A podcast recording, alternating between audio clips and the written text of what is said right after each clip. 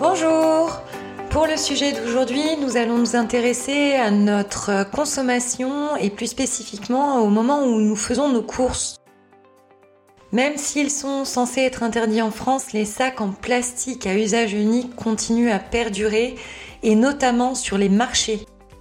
Le gros problème de ces sacs, c'est qu'ils ne sont pas biodégradables la plupart du temps. Une seconde pour les produire, 20 minutes de temps d'utilisation en moyenne et 450 ans pour qu'ils disparaissent, souvent en se dégradant dans la nature. Alors pour éviter ça, on a simplement voulu faire le point aujourd'hui sur les alternatives qu'on a et on en a pas mal.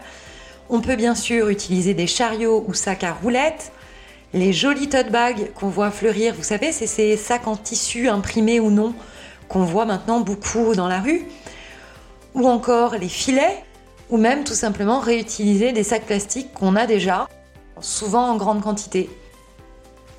Il suffit de penser à anticiper au moment où nous partons faire nos courses et idéalement avoir en permanence sur soi un de ces petits sacs en tissu qui prennent très peu de place.